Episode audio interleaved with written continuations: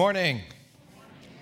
Welcome to New Life. I'm Pastor Chris. For those of you who are new, uh, I'm the lead pastor here, and we exist to share, grow, and live the new life of Jesus Christ with the world, one person at a time. Last night, we had the opportunity to do something that was really special to me personally. Um, there was a little girl who was 10 years old back in 1990, and she was part of the church I was serving at the time. And she grew up as little girls do, and she moved away. And uh, recently, she started coming to New Life. And so last night, I had the opportunity to baptize her uh, which was really an amazing experience. And then there was another um, young woman uh, who was, uh, when she came here two years ago, uh, she was pretty sure there was no God, that God didn't exist. And now she's a believer in Jesus Christ, and she got baptized last night. And I, I want to tell you, that's I, I get up in the morning because of stuff like that. I get up in the morning so that I can have the opportunity to tell people who don't yet know Jesus as Savior and Lord that He is the true and living God that his father created everything. I love that song we just sang that said there's a billion skies. Well, I just read a thing uh, the other day that said that they believe there are 400 billion stars. 400 billion, no, it's 400 billion billion, sorry, sorry, 400 billion billion. That's a lot of billions. Anyway, it's a lot of stars. And there's a God who created all that, and his son Jesus came to the earth to give us a life that's truly life now and forever and he died on the cross to pay the penalty for human sin. And we believe that. I mean, everything I'm saying, I believe with every fabric of my being, and so does this church. And so if you're new here, we need to tell you that. Uh, while things look different and maybe sound different and seem different here at New Life than the average church in the area, um, we believe fervently that Jesus Christ is the Son of the living God and that there is no other hope in the world than Him. And after He died, the coolest thing ever is He rose again from the dead and uh, He went back to heaven where He came from. And uh, he sent his Holy Spirit, the Spirit of Himself and His Heavenly Father, so that we can have power to live our lives every day. And uh, so today we're going to be talking once again, as you saw on the, um, the uh, what's that thing called, bumper, uh, we're going to be talking about the seven deadly sins. And the seven deadly sins are uh, actually just seven sins that uh, the church uh, throughout history have come to decide that if you took those seven, probably all the other sins fit in one of those categories. And that they're called deadly, as all sin is deadly, because when we practice those, they keep us from pursuing God in Jesus Christ. And so we've already talked about pride. We talked about that on Easter Day. And then we talked about lust last week. Today we're going to talk about sloth. And then uh, next week it will be envy. No, I'm sorry, it will be greed, and then envy, and then anger, and then gluttony. And the reason we're doing that is because one of the best ways to overcome sin in our lives is to understand it and to recognize the devil's methods as he seeks to distract us and keep our attention away from Jesus, because that's what sin is for. Sin is to keep us away from a relationship with God and from union with God in our lives. And the devil wants us to be focusing on one of those things rather than on Jesus. And today's sin, sloth, it's probably, I, I, would call it the subtlest of all the seven deadly sins. I mean, when everybody, you talk about pride, everybody knows that's bad, and lust, that's obviously bad, and anger, those things are all bad. But sloth, I mean, just here's actually what, what sloth is uh, literal definition it is habitual disinclination to exertion, indolence, laziness, and the challenge we face when it comes to sloth is that's what sloth was 3,000 years ago when King Solomon of Israel uh, talked about it in a book that we're going to look at in a bit called Proverbs. But today it's that for sure. But in the age of technology and amusement, um, sloth can actually disguise itself as frenetic activity. I mean, for instance, if you sit and play video games for eight hours, that's sloth. That's not, um, that's not actually work. And yeah, it's fun, but it's actually not doing anything useful. And so we're going to talk about sloth today in the context of our take home point, which for those of you who are new, every week we have a take home point, which we hope that we'll all take home and think about it, pray about it, and live it out in the week ahead in the power of the Holy Spirit. But it's the same take home point for all seven weeks. We've never done that before. Um, but the, the, the take home point's three parts it's things are not what they seem, and there's a war going on, and uh, you play a vital role in the outcome. And the reason things are not what they seem when it comes to sloth is, as I said, sloth is this, uh, you know, habitual disinclination to exertion. We all know sloth that way, laziness. But what we may not realize is that sloth is also, you know, binge watching a season of uh, some show that you like. I guess unless you were binge watching Netflix, and I'm not Netflix. Right Now Media, which is the Netflix of Christian television. You know, Right Now Media, you could watch seven shows uh, about how to love your wife more or, or to, to have a better marriage. You could watch those. That probably wouldn't be sloth because you would be investing your life in something useful. But we all know in this age of technology that sometimes sloth dresses itself up in uh, workout clothes, right? But it's still sloth because at the end of the day, it's still wasting our time and our lives. So the other thing is there's this war going on. And what's the war? It's, it's a very specific war. Uh, we, we call the whole series Make War. It's war uh, against the devil, really. It's a spiritual war. It's the war be- between the forces of God, which hopefully we're on that side, and then the forces of the devil. And the devil has already lost, but the devil has not quit. And until Jesus comes back and establishes his eternal reign, the devil is going to continue to fight battles, and primarily against us, because he knows that God loves us and so the devil hates anything that God loves because he has rejected God's reign in his life and he wants us to do the same. And then finally, you play a vital role in the outcome, so do I. That, that doesn't mean the outcome of whether the devil wins or whether the devil loses. He already lost. But whether our lives get lived to the glory of God and the honor of God, and that we really actually have a life that, that matters here while we're here during the you know, 10, 20, 50, 80, 100 years that we have on the earth until we go and, and spend eternity with God or, or, apart from God. So let's turn now to the book of Proverbs. Uh, it's in the Old Testament, and as I said, King Solomon wrote it, and he was considered to be the, uh, the wisest man who ever lived before Jesus. And uh, he also was the son of the greatest king of Israel. He was the son of King David. So, in this passage, we're going to read from Proverbs chapter 30, or 24, I'm sorry, verses 30 to 34 we're going to see what happens when we habitually are disinclined to exertion. This is what it says I walked by the field of a lazy person, the vineyard of one with no common sense. I saw that it was overgrown with nettles, it was covered with weeds, and it was, its walls were broken down. Then, as I looked and thought about it, I learned this lesson a little extra sleep, a little more slumber, a little folding of the hands to rest, then poverty will pounce on you like a bandit. Scarcity will attack you like an armed robber. Let's pray. Heavenly Father, we thank you so much for your truth, which once again is, is a hard truth. And we know that as we read it, um, we are made aware of how things work in your world. And that when we don't work, uh, there's a, a, logical outcome of that. And God, we thank you uh, that Solomon gave us uh, not only an example, but also a principle by which we can live our lives. And we pray that you would open our spirits today to your Holy Spirit, that we might hear your truth uh, as we reflect on these words from King Solomon, and that we might live them out in such a way that we will love you more effectively and more deeply, and that we will serve you well. In Jesus' name we pray. Amen. So, the first point that King Solomon made about sloth is this sloth is connected with a lack of common sense. You remember we read that in the very first verse. We read this morning, I walked by the field of a lazy person, the vineyard of one with no common sense. And some translations say with a lack of judgment or a lack of understanding, but the point is the same. It isn't very smart to be lazy. I mean, that's what King Solomon is saying. It's just not smart to be lazy. And why is that? Because God created us to work. I don't know if you realize that. Some people think work is part of the punishment that God gave to people when we sinned. When Adam and Eve sinned, the idea of many people is that when they were cast out of the garden, then they had to work. Well, no. God created human beings to work, six days a week to work and one day a week to rest. That's the, that was the pattern of life in the Garden of Eden when everything was perfect. Adam and Eve would work six days and then they would rest one day. And, and God actually set that day of rest aside. We call it the Sabbath. We still use that term, the Sabbath. It's a day of rest, but it's more than just rest from physical work.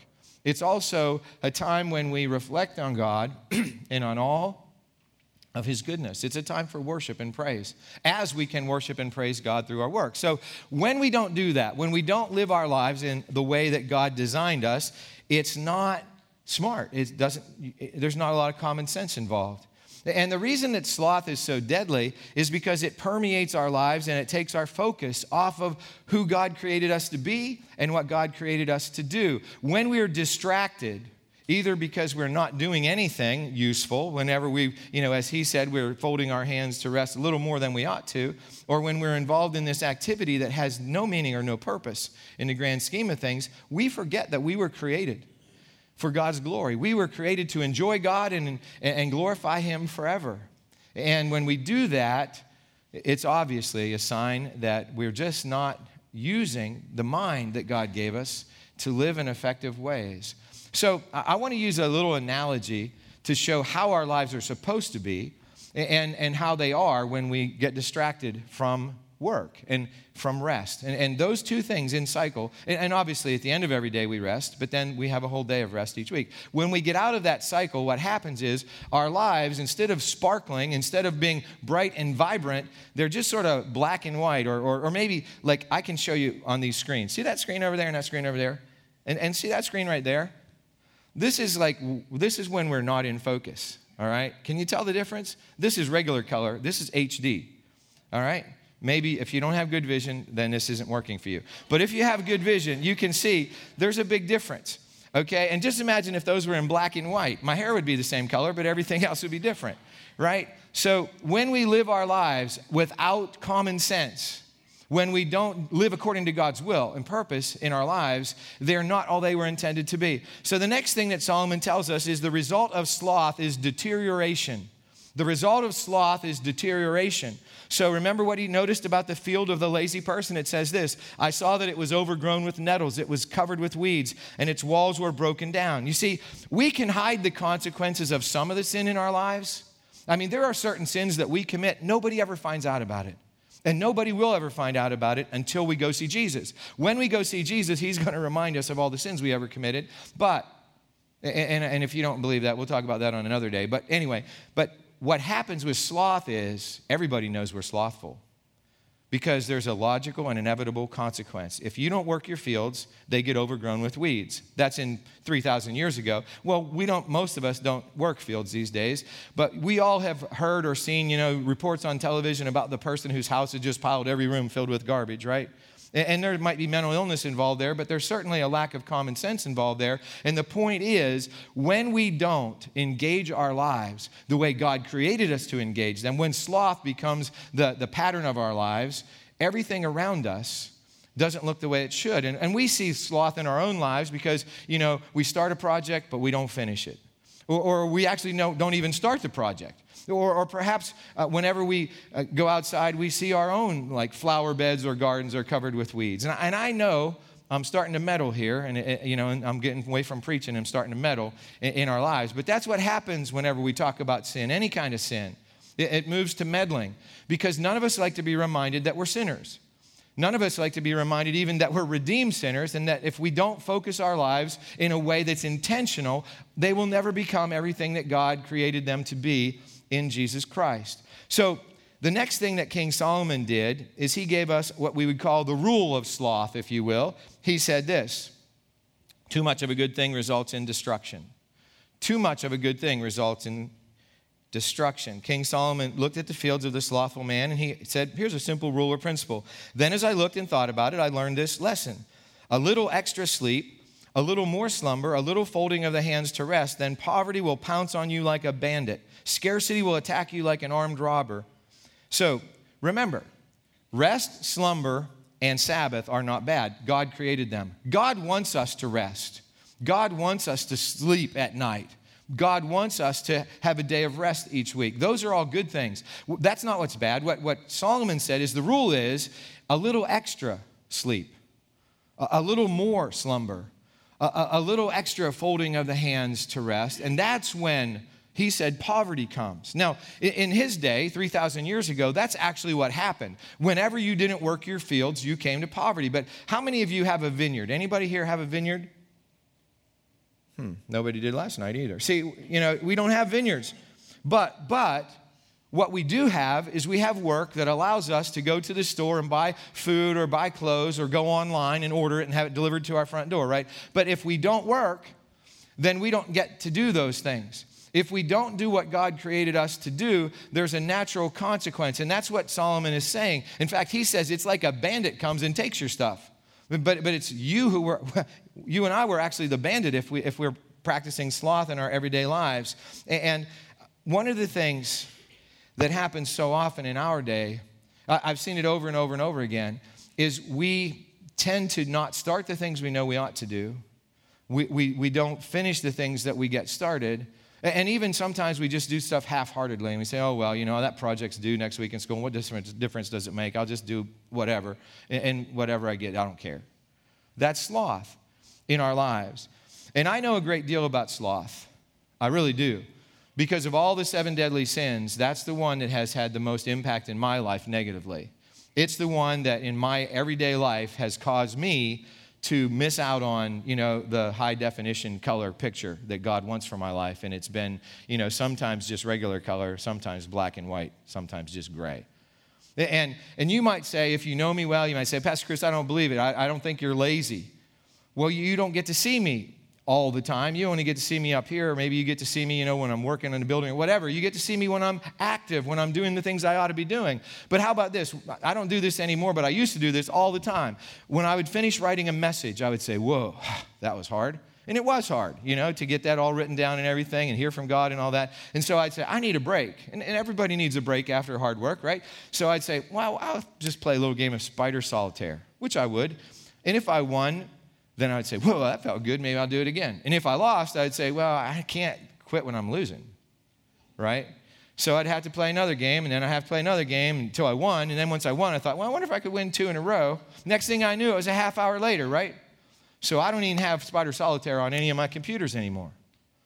But the point is, you know, it's not bad to play a game of Spider Solitaire, I guess. It's probably not, doesn't help you that much. Maybe I guess it helps you with numerical skills. I don't know.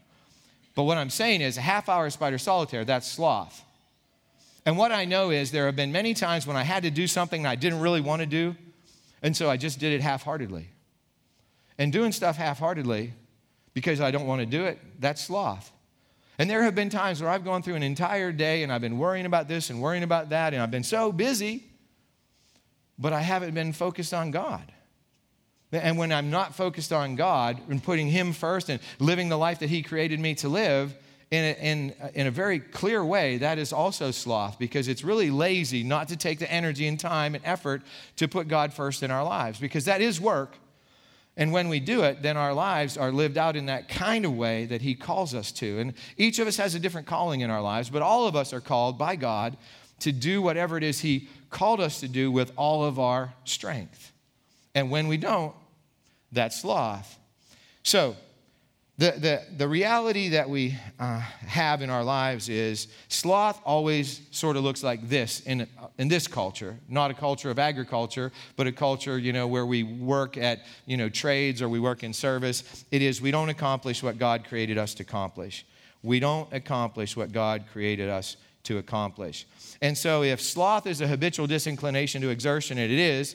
It's also a habitual exertion to activities and processes that will never bring sparkle, color, or high def- definition to our lives. And all you have to do is sit there this morning and think about the last time you had an activity to do. Did you do it with all your heart? Did you do it in such a way that when you were done, God was pleased and you were pleased? Or, or did you just say, wow, man, that's going to be hard, so maybe I'll just take a little break before I get started here? Get rested up before I go. I mean, nothing wrong with that either, but did you take then the whole day? Or did you just say, well, maybe I'll just watch a little, you know, turn on ESPN and see what's on today? And then the next thing you know, it's time to go to bed. And you forgot to do anything that would honor God with your time. And you know, when we waste our time, you know what we're wasting, right?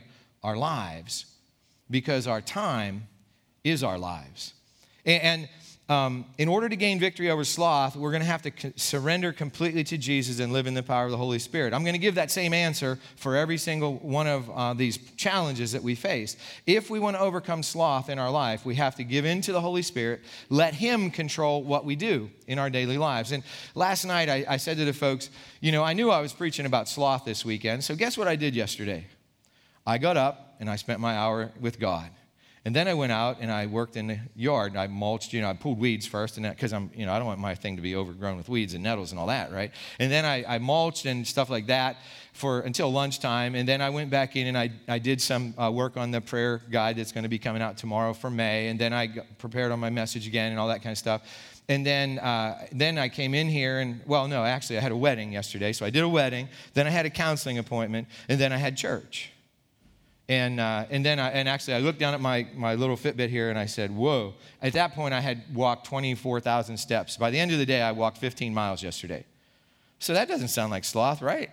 sounds like pride, but it doesn't sound like sloth. Okay, so, so anyway, so anyway, anyway, the point is, these sermons work. These sermons work because I had preached this sermon to myself like seven times before I preached it to any of you. And as I prepared it and as I thought about it and as I wrote about it, I just started praying God, I, I don't want to waste my life. I'm 60 years old and I don't know how many years I have left, but however many years it is, or days it is, or whatever, minutes it is, I want to use them all to your glory and honor and praise. And so, as, as you listen this morning and you hear about these things, God might have been convicting you about a certain thing, a certain activity, or several activities that you haven't been doing or have been doing. Maybe you've been working too much because it's six days of work, one day of rest. Maybe, you know, I, I heard a guy one time, he came to me and he was bragging, I worked 53 days in a row without a day off. And I looked at him, I said, it was, it was a relative. I said, man, that's stupid. And I'm, I'm usually a little more polite with you all, but, but the bottom line is, you know, it's not smart to work 53 days in a row without a day off because God said work six, rest one. On the other hand, if somebody would come to me and say, Well, you know, I've been resting for six days because I got that one day of big work to do, you know, that wouldn't be good either. The, the, and, and here's the thing that, that I see happening over and over and over again in life is people just don't have a proper connection. And, and I'm, I'm, starting with me. I'm not, when I say people, I mean us, not you all. You know, I, I, you'll notice that I hardly ever point my finger when I preach because I don't have any, I don't, I'm not better than you all when it comes, especially this one. Um, I'm, I'm working the same as you. But I want to give us a little illustration about how God creates us. This is a wonderful thing, and when you see it, I think immediately you're going you're gonna identify what I'm talking about, and something goes wrong along the way. Here's my question is have you ever seen a lazy two-year-old? Have you ever seen a lazy two-year-old? I haven't. I mean, I've been around for a long time. I've never seen a lazy two year old. Two year olds get up in the morning and they go, wow. You know, in fact, Tom Bodett, everybody ever heard of Tom Bodett, Motel 6? We'll leave the light on for you. Tom Bodett wrote a book. It's sort of a biography. And whenever his little kid was two years old, they were at a hotel. I think it was a hotel or friend's house. I don't remember. Probably wasn't a Motel 6. But anyway, um, they were away, and the little boy was sleeping in the same room that his mom and dad were. And so Tom woke up, and his little boy was still sleeping. And then the little boy woke up, and there, there was a sunrise that was visible outside the window of whatever the building was where they were staying. And the little kid looks out and he goes, Wow. Now, my point is, two year olds wake up with wow, you know, and then they go act, frenetic activity throughout the day. Now, they are sinners just like we are, but they're not lazy. They see life filled with sparkle. They, they see the high definition screen. They don't see this one or the black and white one. But somewhere along the way, it changes. So who do you think changes that? God? Of course not.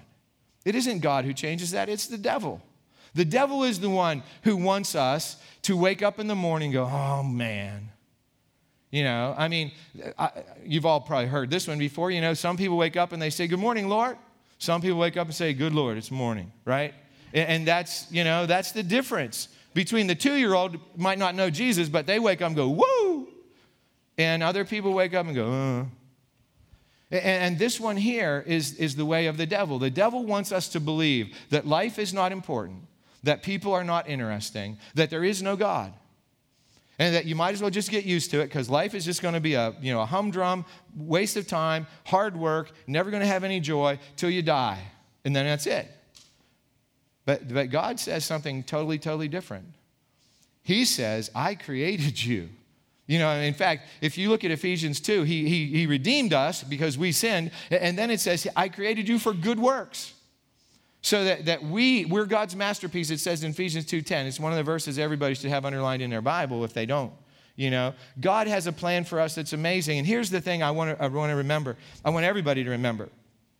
There's never a time Never a time in our lives whenever we get to put down our crosses and pick up a fishing pole or a golf club or a remote control and say, I've had enough, I'm done, it's somebody else's turn. I've heard that over and over and over again. In fact, I was preaching a few years back and I said, You'll never find the word retirement in the Bible. If you do, I'll give you 50 bucks. And so Mariah, Lily Montgomery now, she came up to me and said, It does say that you have to retire if you're a priest when you're 50 years old. So I gave her the 50 bucks, but it's a technicality It's a technicality because they're not allowed to be the head priest anymore, but they're still supposed to help the other priests. You see, they don't get to go pick up their fishing pole, their golf club, or their remote control. They still get to work. Now, why is that important? Because Jesus told us to go into all the world and make disciples of all the nations. And he told all of us to do that. It's not just my job, it's not just Brad's job or the staff out here at the church. It's everybody's job. And whether we're going across the street or across the ocean, we get to go into all we get to. We don't have to, we get to. And as we go, we're going to meet people along the way, and it might be our neighbor, and it might be some person from a different culture. But what we're going to find out is that God created that person to experience his truth and love through Jesus Christ. And we might be the person that he sent to do it. And if we don't do it, it's not going to get done. So, retirement may be a thing when it comes to work, the job you have, but it's not a thing when it comes to living the life in Jesus Christ. For the rest of our lives, we are called to you know, exercise in such a way the way we live from the moment we wake up until the moment we go to bed that there's this relationship of work and rest. And maybe our work becomes just telling people about Jesus for full time. Or maybe our work becomes, you know, parking lot ministry, or maybe our work becomes hospitality, or maybe our work becomes sitting with our neighbor who's dying of cancer, or maybe our work becomes, I don't know what your work might become, but I know this there will be six days of it every week, and then there'll be one day of rest. Because that's God's plan, not mine. And certainly, if we do it that way, then God will be glorified. And at the end of the day, which I mean the end of the last day when we go see Jesus, he's going to be telling us what an amazing life that we lived in him. Now, here's the thing many of us, I'm at the top of this list, have not done all of that the way we ought to have done it so far. So here's what we can do it's a very simple thing. We, uh, the solution is to repent to turn back away from that and back to God. We ask Him to forgive us for what we have done so that now we can get that clean slate that He promises and that He died on the cross through Jesus Christ to give us so that we can take from this day forward. You see, we can't live yesterday again or last year or whatever. And so many people are so upset about yesterday, they don't live today. So I have a prayer that I want us to look at, and uh, I actually want you to pray it with me, but I don't want you to pray it with me until you look at it first. So on the screen, this is a prayer of repentance. It says, Dear God, I confess I've been wasting my time and wasting my life. Right now, I turn away from that. Forgive me, God, and restore me to a right relationship with you. Fill me anew with your Holy Spirit so I will have the energy to do what brings life to me and others, and give me wisdom to maintain a healthy connection between work and rest. This I pray in Jesus' name. Amen. So if, if that's a prayer that you genuinely want to pray, we're going to pray it now, all of us who want to. You don't have to, but if you want to, would you pray with me? Dear God, I confess I have been wasting my time and wasting my life. Right now, I turn away from that. Forgive me, God, and restore me to a right relationship with you. Fill me anew with your Holy Spirit so I will have the energy to do what brings life to me and others, and give me wisdom to maintain a healthy connection between work and rest. This I pray in Jesus' name. Amen. Now, I know that for some of you, that prayer would not make sense because, in order for it to make sense, Jesus would have to be Lord of your life, Savior of your life. And if He isn't yet, then there's another prayer that I want you to see that, uh, that you may need to pray today.